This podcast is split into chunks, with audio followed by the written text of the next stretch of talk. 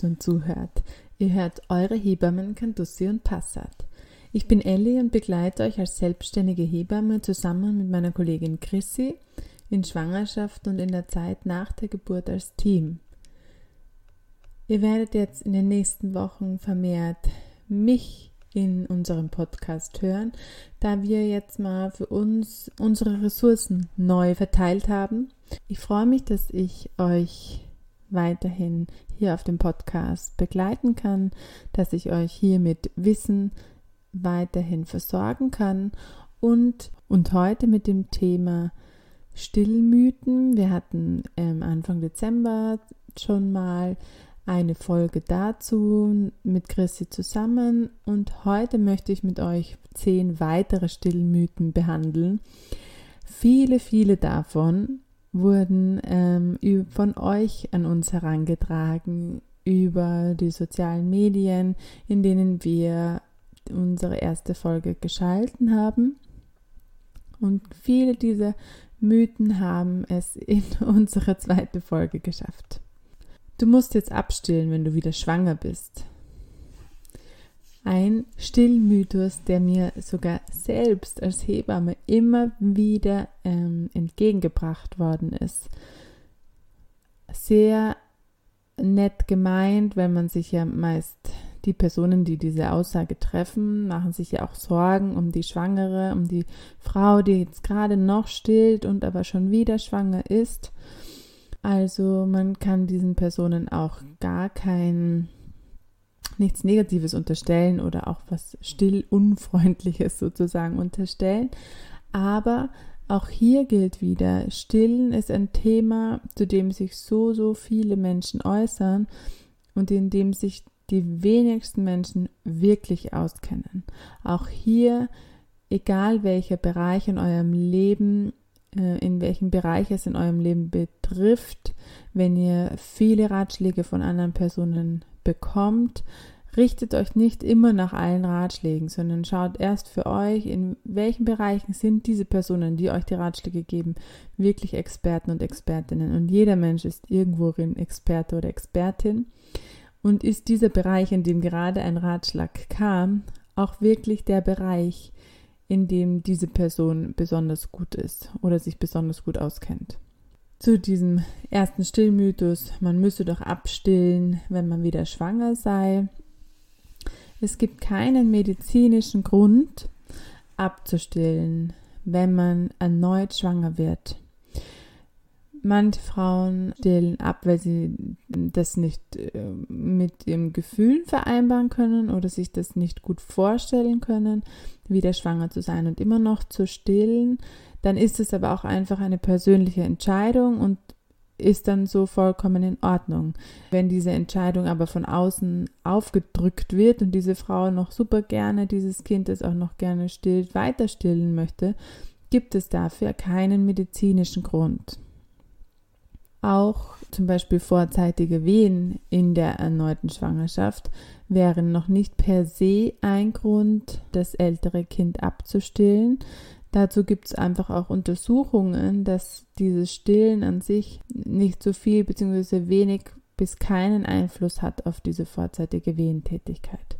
Auch aus dem Grund, dass man sagt, man verbraucht dann zu viel Energie für das Kind, das man noch stillt, dass das Baby, das in einem heranwächst, zu wenig Energie hat oder der eigene Körper zu wenig Energie hätte.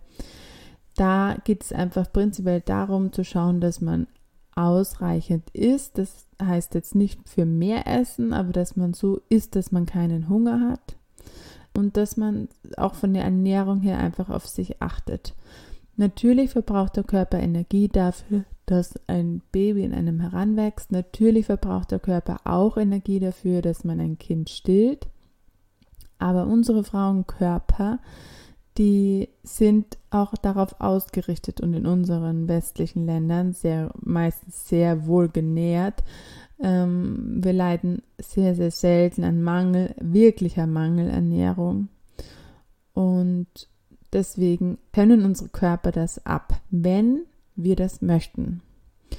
was so ein bisschen ein Nebeneffekt sein kann, ist, manche Kinder stillen sich selbstständig in einer erneuten Schwangerschaft ab, weil die Milch meistens weniger wird, weil einfach gewisse Schwangerschaftshormone die Milchbildung unterdrücken können. Da kann auch sein, dass das, das Stillen in der Schwangerschaft dann etwas schmerzhaft wird, weil einfach nicht mehr wirklich viel Milch fließt. Und auch da muss jederzeit wieder die Frau und das Kind, das stillt, als Team äh, müssen einfach schauen, wie geht es ihnen damit. Wollen sie weiter stillen, wollen sie nicht weiter stillen? Will die Mutter weiter stillen, will sie nicht weiter stillen? Und das ganz individuell entscheiden.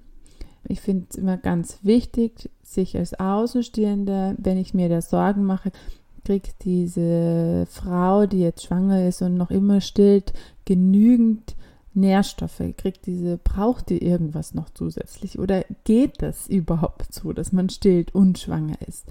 Wenn man diese Fragen hat als Verwandte, als Bekannte, als Familienmitglied, dann sehe ich es eigentlich nicht in der Aufgabe der Schwangeren, diese diese Sorgen aufzubürden, sondern sehe ich es eigentlich als Aufgabe, sich mit diesen, wenn es einen wirklich beschäftigt, sich mit diesen Fragen selbst auseinanderzusetzen. Das heißt, suche ich mir jemanden, der sich der sich beim, der im Stillen Experte, Expertin ist und frage einfach mal nach, wie ist denn das, wenn ich mir nicht sicher bin? Ähm, oder lese nach oder wie auch immer. Äh, auf jeden Fall, meistens lösen sich diese Dinge auf, wenn wir uns dann selbst mit den Sorgen und Ängsten beschäftigen, die wir da weitertragen. Du verwöhnst dein Kind durch Stillen. Auch ein weiterer Stillmythos oder etwas, was sicher schon viele, viele Eltern oder Frauen gehört haben. Hier kommt, glaube ich, immer wieder mein Tenor. Man kann Kinder, man kann Babys mit Nähe und Liebe nicht verwöhnen.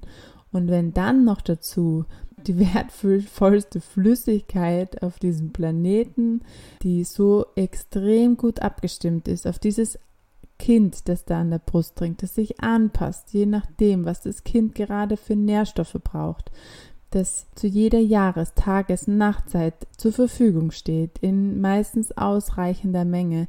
Wenn man da Frauen einredet, dass sie mit diesen gut ähm, Kinder verwöhnen können, ist es einfach in meinen Augen einfach nur fies. Es ist einfach nachgewiesen, dass Kinder, die ihre Bedürfnisse in der frühen Kindheit gestillt bekommen haben, das Bedürfnis nach Nähe, das Bedürfnis, ähm, dass ich dann was zu essen bekomme, wenn ich Hunger habe. Das heißt auch, wenn ich danach nach der Brust verlange, dass ich dann meine Nahrung bekomme, dass wenn ich ähm, woran saugen möchte. Und das Saugbedürfnis ist eines der Grundbedürfnisse von Säuglingen. Wenn ich das gestillt bekomme, wenn ich danach verlange, dann werde ich als an sich ein Mensch mit sehr gutem Urvertrauen, kann ich ein Mensch werden, der in sich ruht und ähm, ich finde es schade, wenn das, wenn diese Ergebnisse, diese auch das, diese nachgewiesenen Ergebnisse einfach so boykottiert werden in diesem immer noch Wahn, mehr oder weniger schon, dass wir hier keine Kinder, keine Menschen äh, großziehen dürfen, die wir die verwöhnen, die nicht wissen, wo, wo ihre Grenzen sind oder die nicht wissen, wo die Grenzen anderer Menschen sind. Das ist einfach eine, eine Angst, die so im, eigentlich im Nationalsozialismus nach äh, Ende des Zweiten Weltkriegs so richtig geschürt worden ist ähm, und die wir wirklich versuchen müssen, darüber hinwegzukommen. Wenn du stillst, musst du viel trinken und unbedingt für zwei essen. Auch da sind so ein bisschen Halbwahrheiten. Also auch beim Stillen ist es so, dass man, was es schon sein kann, dass du als Frau merkst, dass du vermehrten Durst hast, dass du mehr trinken möchtest, dann einfach diesem natürlichen Durstgefühl folgen egal was das für eine Menge ist. Wenn das eine sehr hohe Menge ist, also über drei Liter, über vier Liter ist, dann würde ich da einfach immer auch daran denken, meine Zuckerwerte zum Beispiel einfach mal kontrollieren zu lassen, weil es auch so Richtung ähm, Diabetes ein Anzeichen sein kann, aber wenn das einfach sich in relativ normalem Rahmen bewegt, was ist schon normal, aber alles, was sich in so einem, ja, unter drei Litern bewegt und wenn ich nie durstig bin tagsüber, sondern ich da einfach trinke, wenn ich gerade Lust drauf habe, mir immer wieder zum Essen ein Glas Wasser hinstelle und das dann trinke, dann ist es vollkommen ausreichend. Das Wasser geht nicht direkt in die Brust und wird zu Milch, sondern geht in die Blase und wird wieder ausgeschieden. Auch beim Essen ist es so, dass der Mehrbedarf, wenn ich ein Kind stille, sind ungefähr so 200 bis 500 Kilokalorien pro Tag mehr. Und auch da muss man einfach ganz viel mit einrechnen. Wie viel bewege ich mich? Aus welchen Nahrungsmitteln nehme ich diese Kalorien? Sind es Kalorien, die mein Körper gut, zu, gut und äh, lange zur Verfügung stehen? Sind es Kalorien, die ganz schnell verbraucht werden? Also da einfach sehr vieles Einfluss. Man muss auf jeden Fall nicht für zwei essen. Lass es bloß nicht an der Brust einschlafen. Auch so ein Stillmythos, der so ein bisschen Richtung Verwöhnen geht, eigentlich der so aus dieser Ecke kommt. Und die Frage ist immer, warum sollte es nicht an der Brust einschlafen? Ja, also das ist eine praktische und funktionierende Einschlafhilfe, die eben irgendwie extra so für dieses Stillpaar da ist. Beim Stillen werden einfach Hormone ausgeschüttet, die einen ruhig und schläfrig werden lassen. Nicht nur das Kind, sondern auch die Mutter. Das heißt, auch die Mutter hat eine während der Stillzeit eine Ruhepause. Und das ist auch gut so, auch vor allem in der Nacht, dass man einfach immer wieder schnell in den Schlaf kommen kann na, beim Stillen. Und für die Entwicklung zum Beispiel der Kiefermuskulatur oder auch der Muskulatur und der, also der Kiefermuskulatur und der Zahnstellung ist auch das Saugen an der Brust wesentlich günstiger als das Saugen an einem Schnuller zum Beispiel. Außerdem können Kinder, während sie an der Brust einschlafen, ähm, auch ihren ganzen Tag rekapitulieren lassen können, sich damit auseinandersetzen können, alles verarbeiten, können Spannungen abbauen, haben nochmal intensivste Nähe und bei Babys, das ist auch was, was nachgewiesen ist, äh, mit anhand von Hirnströmen, hat dieses Einschlafen, egal ob tagsüber oder Nacht, aber dieses Einschlafen hat so ein, ist für Kinder also ein ähnliches Gefühl, ich muss mich vollkommen fallen lassen. Also wie wenn die die Augen zumachen und dann irgendwo runterfallen. Also ich muss so ein Vertrauen haben in meine Umgebung, in die Personen, die da sind, die mich daran begleiten, dass ich mich da fallen lassen kann. Und wo soll man sich besser fallen lassen können als direkt an der Nahrungsquelle, direkt an der Liebesquelle sozusagen und direkt an der äh, an der Brust, an der bei der Person, bei der ich mich einfach vollkommen umsorgt und geliebt fühle. Das Kind wird dir nie aus dem Bett ausziehen. Ein Stillmythos, der mir auch immer, immer wieder selbst ähm, zugetragen wird, immer wieder, äh, immer wieder höre ich den auch von anderen Frauen, von anderen Familien, Freundinnen, die sich dazu entschieden haben, mit ihren Kindern in einem Familienbett zu schlafen. Ich würde euch auch da empfehlen, es gibt kein richtig und kein falsch, wo eure Kinder schlafen. Beziehungsweise im ersten Lebensjahr wird empfohlen, dass das Kind auf jeden Fall im gleichen Zimmer schläft wie die Eltern. Was dann danach ist oder wie ihr euch arrangiert, wo wer schläft, wann, in welcher Lage, mit welchem, welcher Matratze, mit welchem Bett, wie groß das Bett ist, etc. Das ist alles total individuell. Da gibt es kein richtig und kein falsch, sondern da gibt es nur ein, das passt für meine Familie, das passt für uns alle oder es passt für uns nicht. Und dass Kinder irgendwann aus dem Familienbett ausziehen, ist so sicher und gehört zu ihrer Entwicklung so dazu, wie sie auch anfangen, vom Dreirad auf ein Laufrad umzusteigen oder vom Laufrad auf ein normales Fahrrad umzusteigen oder sie vom Krabbeln ins Gehen umsteigen sozusagen. Äh, also all diese Entwicklungsschritte, die machen Kinder, das gehört in der Entwicklung bei allen Kindern dazu. Natürlich läuft das alles nicht im gleichen, im gleichen Schema ab, aber was läuft auch schon bei uns Menschen im gleichen, wirklich immer alles gleich ab. Diese, diese Spannbreiten sind ja doch relativ breit gesteckt und weit gesteckt, was ja auch gut ist, aber weil wir einfach sehr, sehr unterschiedlich sein können, auch Kinder der gleichen Familie.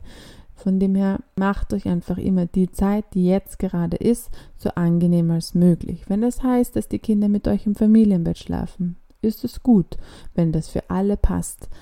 Wenn ihr da das Gefühl habt, oh, ihr habt zu wenig Platz, aber eigentlich wäre das Familienbett genau das Richtige, dann versucht irgendeinen Weg zu finden, dass ihr euer Bett vergrößert, dass ihr die Schlafsituation für alle angenehmer macht. Wenn ihr empfindet, okay, die Kinder sind vielleicht zu zweit, zu dritt, können in einem eigenen Raum schlafen, aber schlafen dort vielleicht in einem gemeinsamen Bett, ist es auch schön und gut.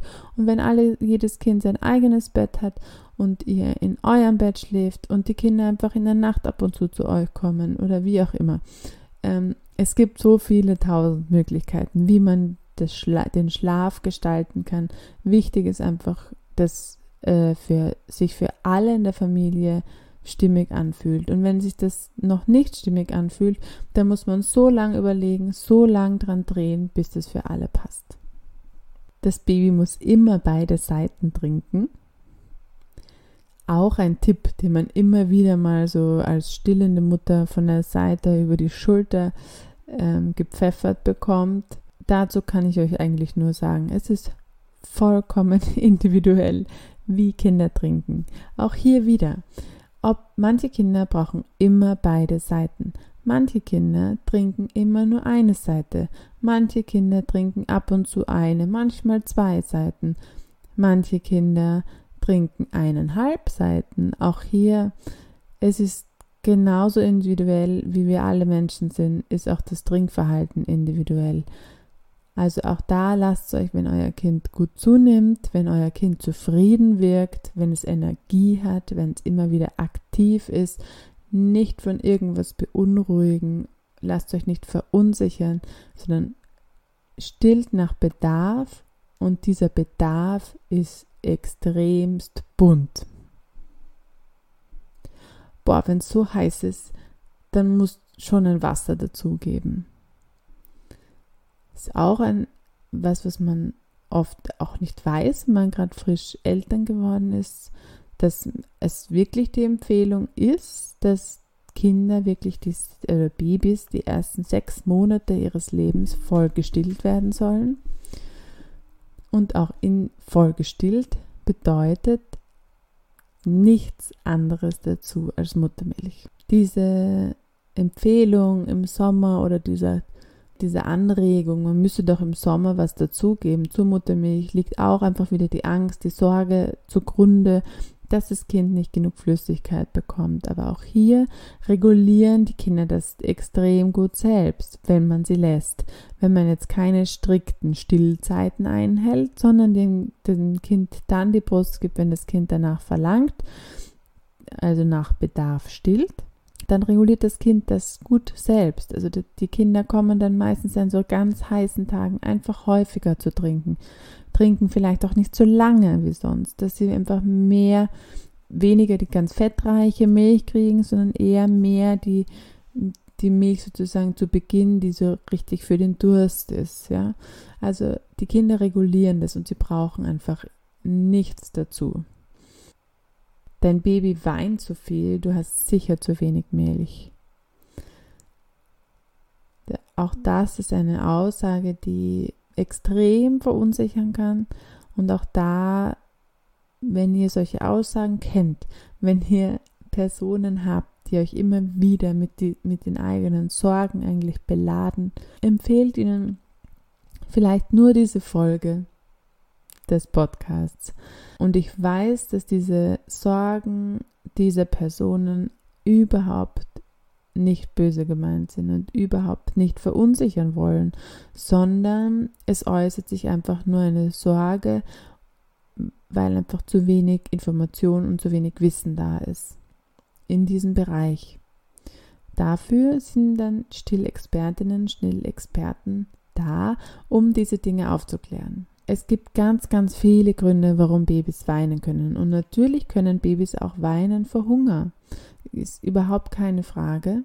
Aber wenn ein Baby gut zunimmt, wenn ein, ein Baby an der Brust trinkt, wenn ein Baby an der Brust selbst abdockt, wenn ein Baby nach dem Stillen zufrieden ist, wenn er in sich ruht und dann irgendwann anfängt zu weinen, dann muss es in keinster Weise mit der Milchmenge zusammenhängen. Das kann mit der Darmtätigkeit zusammenhängen. Das kann mit Reizen zusammenhängen, die auf das Kind einwirken. Das kann mit Verspannungen einhergehen, das, also ähm, zusammenhängen. Es kann zu tun haben mit Dingen, die das Kind einfach noch verarbeiten muss. Es kann vielleicht auch mit einer traumatischen Geburt zusammenhängen. Also ganz, ganz viele Möglichkeiten, die da äh, in Betracht gezogen werden müssen. Oder das heißt auch hier, bitte seid vorsichtig mit euren Urteilen, mit euren Urteilen, mit euren Sorgen, wenn ihr sie an wenn ihr sie zu schwangeren, zu stillenden Frauen lässt, diese Verunsicherung nagt an einem und diese Verunsicherungen haben meistens auch keine äh, logischen oder können, können, können meistens auch ganz schnell entkräftet werden, aber trotzdem sind diese Sorgen dann laufend da und mm, brauchen ganz, ganz lange, bis die aufgearbeitet sind oder bis die wirklich ähm, aufgelöst werden können. Auch da bitte nehmt euch an eure eigene Nase, auch ihr als vielleicht stillende Schwangere, wenn ihr mit Freundinnen redet, wenn ihr ähm, mit anderen Frauen redet, die stillen, nehmt euch an eure eigene Nase und hinterfragt immer eure Aussagen zum Stillen. Ist es mein Erlebnis? Ist es meine Erfahrung? Oder ist es etwas, was sozusagen als Stillwissen wirklich formuliert ist? Jetzt wird es schon bald vier Monate alt, da muss man ja mit Beikost anfangen. Auch diese Empfehlung ist eine Empfehlung, die man eigentlich ganz häufig hört. Auch viele, viele Kinderärzte und Kinderärztinnen empfehlen diese, äh, dieses Zufüttern ab dem vierten Lebensmonat oder nach dem vierten Lebensmonat. Weltweit, das habe ich vorhin schon mal gesagt, wird von der WHO empfohlen, wirklich erst nach dem sechsten Lebensmonat zuzufüttern. Ich empfinde diese überhaupt diese ganzen Zahlen immer als etwas schwierig. Ich würde immer dazu raten, dass ihr euch eigentlich nach euren Kindern richtet, dass ihr euch danach richtet, ob eure Kinder schon Beikostreifezeichen zeigen oder nicht. Und wenn sie noch nicht da sind, dass ihr einfach noch einen Moment wartet. Was man einfach weiß, ist, dass Kinder, die erst nach sechs Monaten Vollstillzeit zugefüttert werden, dass die einfach seltener an Infektionen der Atemwege leiden, also Entzündungen im Darmtrakt und Mittelohrentzündungen auch viel seltener vorkommen. Außerdem werden sie seltener, denn auch wenn sie dann diese Erkrankungen haben, so krank, dass sie auch wirklich im Krankenhaus aufgenommen werden müssen. Wenn ein Kind auch mit fünfeinhalb Monaten oder im fünften, Anfang fünftes Lebensmonat schon ein Beikostreifezeichen zeigt und einfach da schon so großes Interesse da ist und wir Menschen sind einfach mal sehr unterschiedlich, können einfach mal sehr unterschiedlich sein, dann ist das ja auch vollkommen in Ordnung. Also da ähm, manche Kinder zeigen aber diese Beikostreifezeichen erst mit dem siebten, achten Lebensmonat. Und auch das muss für uns in Ordnung sein, wenn wir sagen, okay, der Stillen ist für uns noch der richtige Weg, das Kind zu ernähren. Und schon sind wir die zehn weiteren Stillmythen einmal durchgegangen. Vielleicht waren ja auch wieder ein paar dabei, die ihr so kennt und wir konnten sie gemeinsam hier auflösen.